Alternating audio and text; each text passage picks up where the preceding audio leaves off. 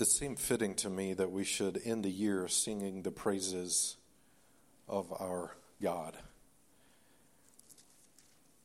And our series in the Psalms has been a series of God's salvation. Salvation belongs to the Lord. And we've also had the subtitle, Faith in Times of Trouble. And I want to basically use today to encourage you as we conclude this year, especially. We're going to conclude it singing God's praises. There comes a time for all kinds of different things, as Ecclesiastes tells us. And I think if we have nothing else to do at the end of this year, we can sing God's praises. This year has been an interesting year.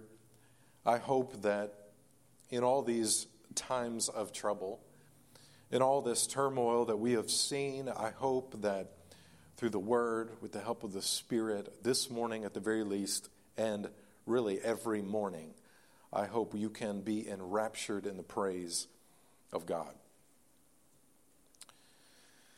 I want to just remind us that we are here, as in, we exist for the worship of God. We exist to lift up praises to the one true God. We exist to reflect His perfection, His glory, His goodness on this earth, to celebrate these things and to tell of these things. In Psalm 98, we see this so well. Psalm 98 is found within a block of psalms which are royal psalms, and a lot of them are just uh, psalms about singing, singing new songs, singing praises to God. And this one is so fitting because it is a sort of a, as one writer said, a, a swelling expansion of worship. Swelling expansion of worship. We'll go ahead and read it together, and I want you to kind of see that swelling expansion happen. Psalm 98 simply at the beginning says, A psalm. Hear the word of the Lord. Oh, sing to the Lord a new song for he has done marvelous things. His right hand and his holy arm have worked salvation for him. The Lord has made known his salvation. He has revealed his righteousness in the sight of the nations. He has remembered his steadfast love and faithfulness to the house of Israel. All the ends of the earth have seen the salvation of our God. Make a joyful noise to the Lord, all the earth. Break forth into joyous song and sing praises. Sing praises to the Lord with the lyre, with the lyre and the sound of melody, with trumpets and the sound of the horn. Make joyful noise before the King, the Lord. Let the sea roar and all that fills it, the world and those who dwell in it. Let the rivers clap their hands. Let the hills Sing for joy together before the Lord, for he comes to judge the earth. He will judge the world with righteousness and the peoples with equity. Let's pray once more. Father, we do need your help this morning. Form my words for your purposes. Turn our ears to hear the good news of the gospel. We pray in Jesus' name. Amen. The title this morning is All Creations Praise. All Creations Praise. And again, I hope that we can uh, simply conclude this year, 2020, by all the events making us sing louder, preach bolder, worship more joyfully because of the God we serve. The theme today God deserves the worship of every voice, every instrument, every sound of his created order. God deserves the worship of every voice, every instrument, every sound of his created order. And as I've described this swelling expansion of worship, I want to turn it into a performance, okay? A three part performance, if you will, from this text. And before we get there, I want to remind you we don't gather together to be entertained, right?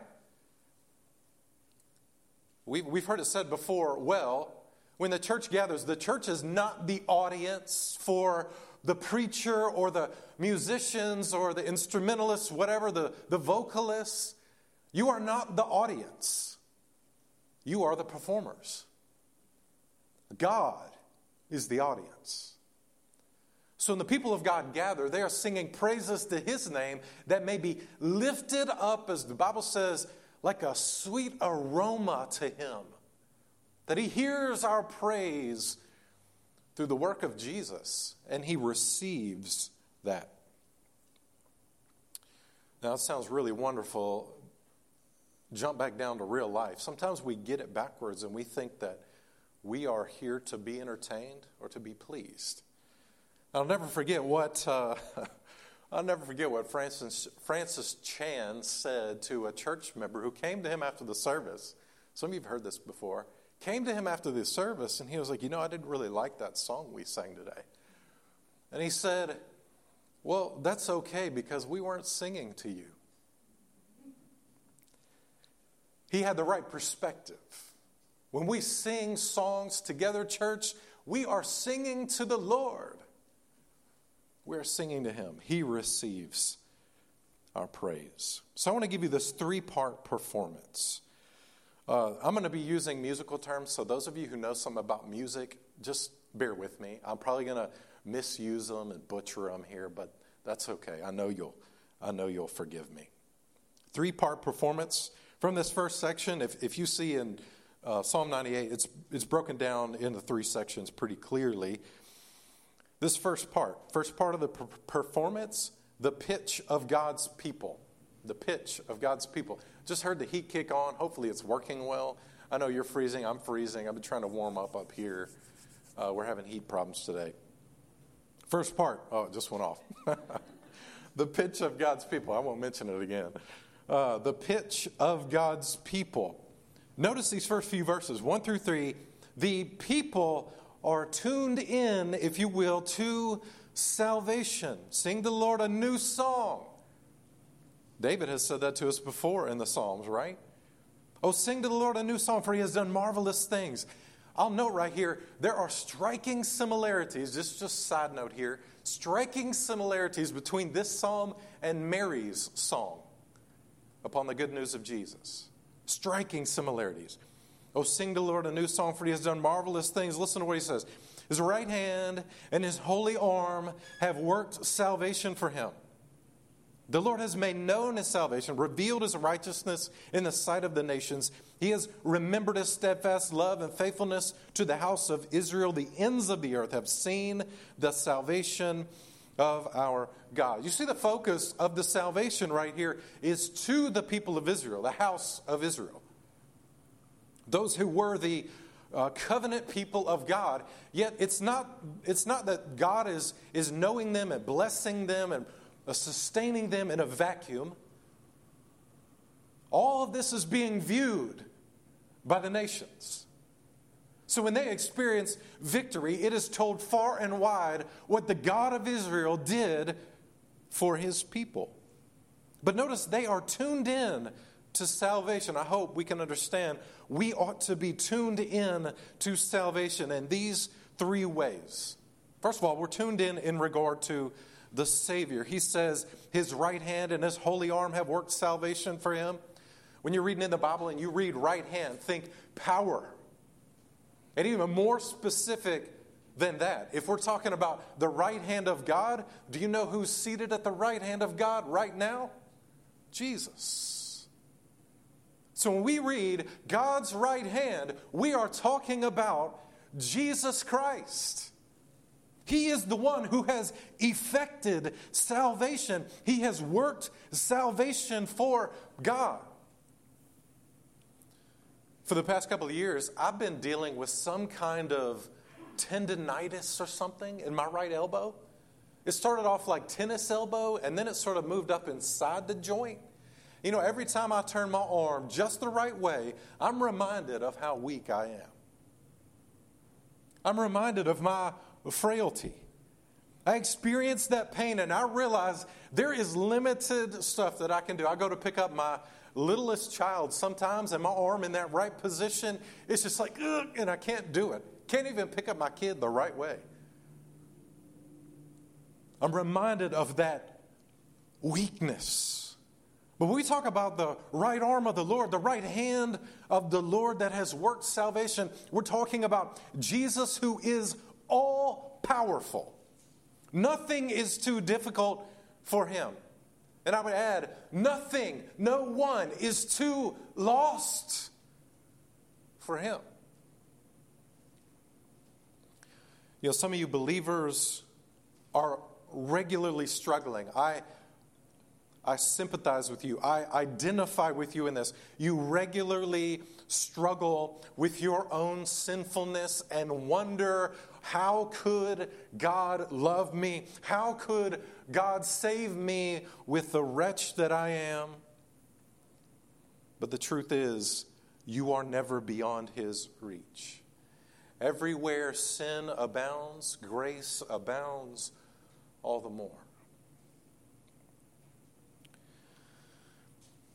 You know, people in Scripture learn this lesson very clearly. You may recall Genesis 18 when Abraham and Sarah were together and the Lord visited them and the Lord said to Abraham, Your wife is going to bear a child.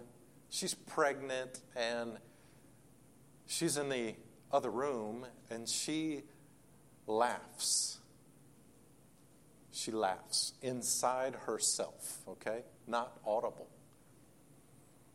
And then God says, Why did she laugh? And at that moment, Sarah realized something about God that he knew more than just what he could hear with ears, if you will.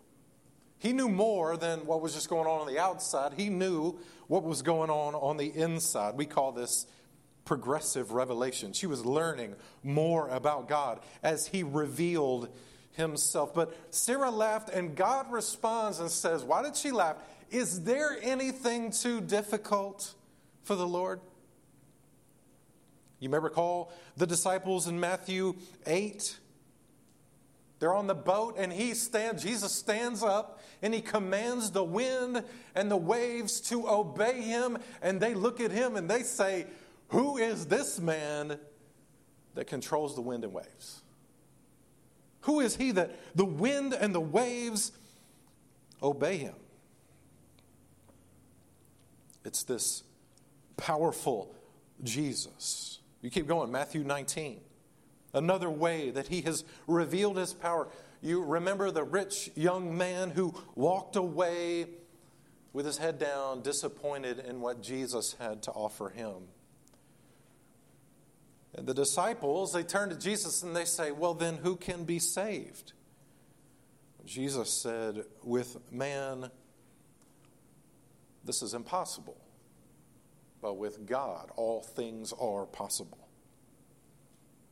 See, we are in tune to salvation regarding the Savior. We know Him, we learn about Him, we are shaped into His likeness as we submit ourselves to His revealed Word.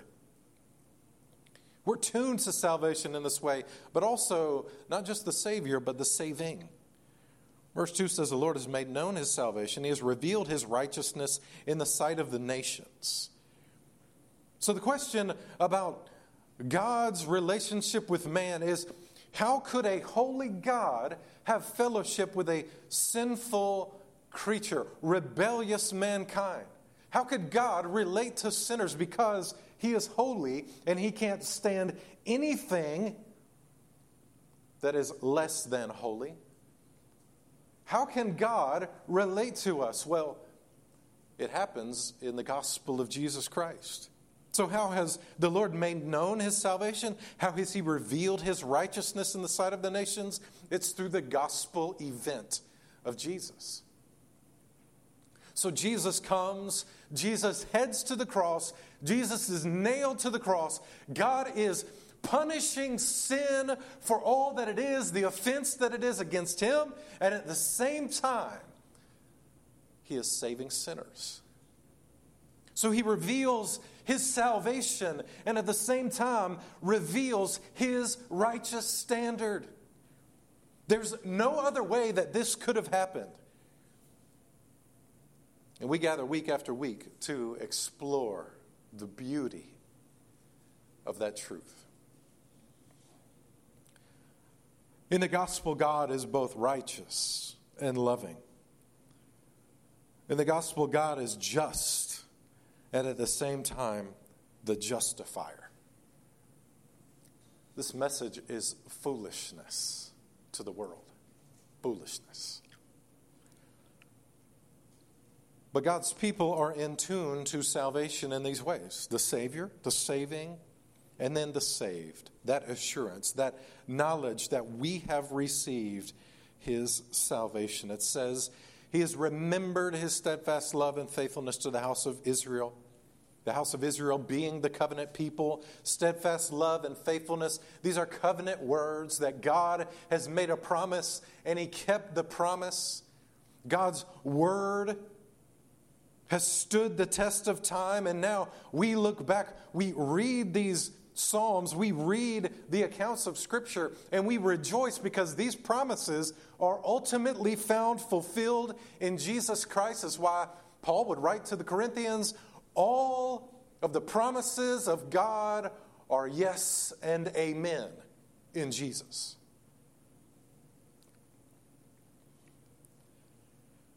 We are secure in Him. He has kept His promises to us in His Son, Jesus. His salvation has come to us. There's a lot of reasons right here. We're kind of glossing over them, honestly. A lot of reasons to praise, but then you see that reminder that the nations are looking upon the salvation of God's people. They're outsiders viewing God's preservation, God's salvation of his people. Keep that in mind. Because the second part, as we move into verse 4, we have the first part is the pitch of God's people. The second part is the melody of God's mission. The melody of God's mission. Make a joyful noise to the Lord, all the earth. Break forth into joyous song and sing praises. Sing praises to the Lord with lyre, with the lyre and the sound of melody with trumpets and sound of the horn. Make a joyful noise before the King, the Lord. The melody of God's mission. I hope you notice in those verses how now the praise of God is directed to all the earth. It's almost as if there's an invitation of the nations who are previously looking on to the people of God praising God. They were previously looking on, and the invitation is to join in to believe, to be saved, to be a part of this wonderful, joyous song that is rising up from the saved. You see all the words here over and over again. It's like this exuberant, expressive, almost spontaneous type of praise. You can get the excitement of the psalmist here and just wanting everybody to join in singing together the praises of God. You may recall, I don't know how many years ago, it became a thing to do what's called a, a flash mob. You know, people would secretly plan a song or a dance. A bunch of people would plan this. I don't even know how it's done because I've never been a part of one. Um, they plan it behind the scenes, and then they all go to a public place, and it seems like normal life is happening. They're just going about their business, being social, shopping or whatever. It's a mall, I don't know, whatever you want it to be. A public place. And then there's a cue that all the people who are part of this know. And when that cue happens, they all get into their places and they begin their dance or they begin their song. And so, what seems totally random and unprepared is actually very prepared, and it pops up, and when it's over, they just go back to their normal stuff. What we see right here is actually the spontaneous work of God in saving people and causing them to be worshipers of Him. Except this is truly unplanned by human beings. It's the Spirit of God who revives the heart, regenerates the heart, and then orchestrates the song of the saints across the globe to the glory of God. We're dependent on the Spirit to organize this melody from among the nations. This goes beyond our musical expression on Sunday morning. I want to be very clear.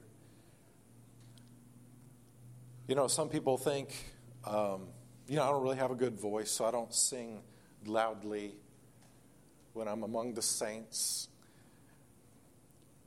I would assume that if you're unwilling to sing among the saints, no matter how bad your voice is, you're probably not willing to sing the praises of God among the nations. We ought to come together and we ought to let loose the praises of God. We ought to encourage one another in this way so that when we go out into the world, we can continue that melody that He has us singing as we share the wondrously good news of the gospel. This goes beyond singing notes in a song on Sunday morning. We are joining in with God on the mission of God to bring glory to His own name. So, how does He invite us in? I would say the supreme way is through the Great Commission. Mark's Great Commission says it this way Go into all the world and preach the gospel to all creation. Take my praises everywhere. John Piper once said, Well, missions exist because worship doesn't. We go far and wide to every corner that we can, every neighbor. We want to share the good news of Christ with because God deserves their worship. There is really one reason. Look in these verses. If you just search it, it, it describes all the, the outbreak of song and trumpets and horn and joyful noise. We often use that to describe those people who can't sing well, right? Just make a joyful noise. There's really no reason in these few verses for the nations to sing to God except for one. He only gives really one, and it's, it's indirect. It's at the very end of verse 6. Make a joyful noise before the King, the Lord. So there's one reason. I think the psalmist is thinking in his mind. There are plenty of other reasons. But there's one main reason right here, above all, that the nations ought to sing to God. It's because Jesus is king. So we don't go to the nations thinking, oh, these poor people, these poor folks that don't know about Jesus and they're going to spend an eternity in hell. Yeah, that's a good motivation, but it is not the supreme motivation. Our supreme motivation is that God deserves their praise because of who He is. So we don't tell them, hey, come to him because he's done this. Come to him because of these apparent blessings. Come to him because he's earned your praise. No. He deserves praise because of who he is. He is the king. He is the sovereign ruler. He is the Alpha and Omega, the creator of all things. He upholds all things by the word of his power. So when we go to the nations, it's not, hey, come to Jesus, look what we can do for you. It's come to Jesus because he deserves, not only that, demands your worship.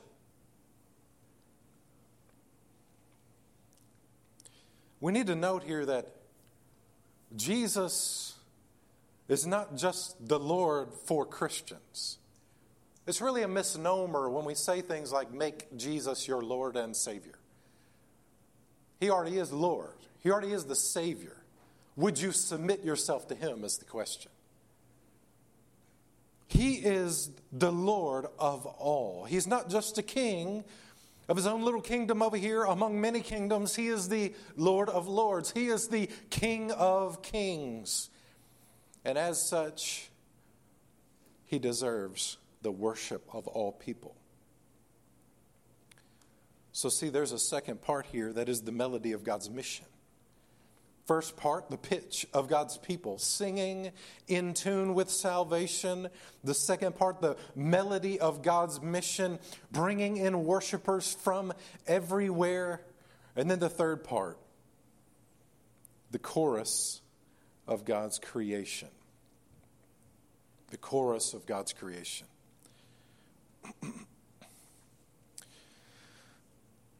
very briefly, we see in these few verses, 7, 8, 9, we see creation sort of personified.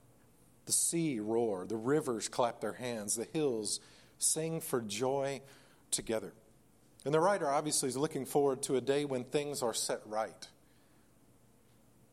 Sort of speaking on behalf of creation. We've talked about, even recently, how creation groans, looking forward to the redemption the sons of God, sons and daughters of God. The writer here is looking toward that day when everything is made right and everything is reunited in subjection to Jesus, and we see that subjection displayed in creation. Boice refers to Romans 8, verse 19. I want to read those few verses and then give you a bit of what he has to say about it. Romans 8, verses 19 through 21. Paul is speaking here, writing here. For the creation waits with eager longing for the revealing of the sons of God. For the creation was subjected to futility, not willingly, but because of him who subjected it, in hope that the creation itself will be set free from its bondage to corruption and obtain the freedom of the glory of the children of God. You see how the creation, all of creation, has joined with fallen man in this state of brokenness. And so we see things broken in creation. We see tornadoes tear through towns and tear up homes. And it's as if creation itself is, is uneasy, it's uncomfortable about, about how things are. And so we read right there, Paul is saying that creation looks toward that day when all things are set right, when all things are made right, organized under the lordship of Jesus. It is eager in its expectation there. So, Boice, on these verses, he says, he gives us a basic doctrine of creation. He says, first off, this is God's world. Very simple principle. This is God's world. Secondly, the world is not what it was created to be. We see that brokenness. We see how mankind has mutilated even the creation, has misused, cre- misused creation. You see how mankind has turned creation into an object of worship rather than worshiping God. Romans 1. Mankind has turned even himself into a God to be worshiped. And that's why we end up giving ourselves to all kinds of, of idolatry and immorality. So, this is God's world. This world is not what it was created to be. But thirdly, the world will one day be renewed. I want to go back to these verses in Psalm 98. Listen to this the seas roar, the rivers clap their hands, the hills sing for joy together before the Lord. And there are hints of this, right? There are hints of this. I know there's probably some hunter somewhere that's like, well, I ain't got to go to church because I can sit out here in creation and worship God. Well, certainly you can. And you know what? That little bit of creation that they're hearing or they're watching, that's some semblance of the song that will be sung in the new creation.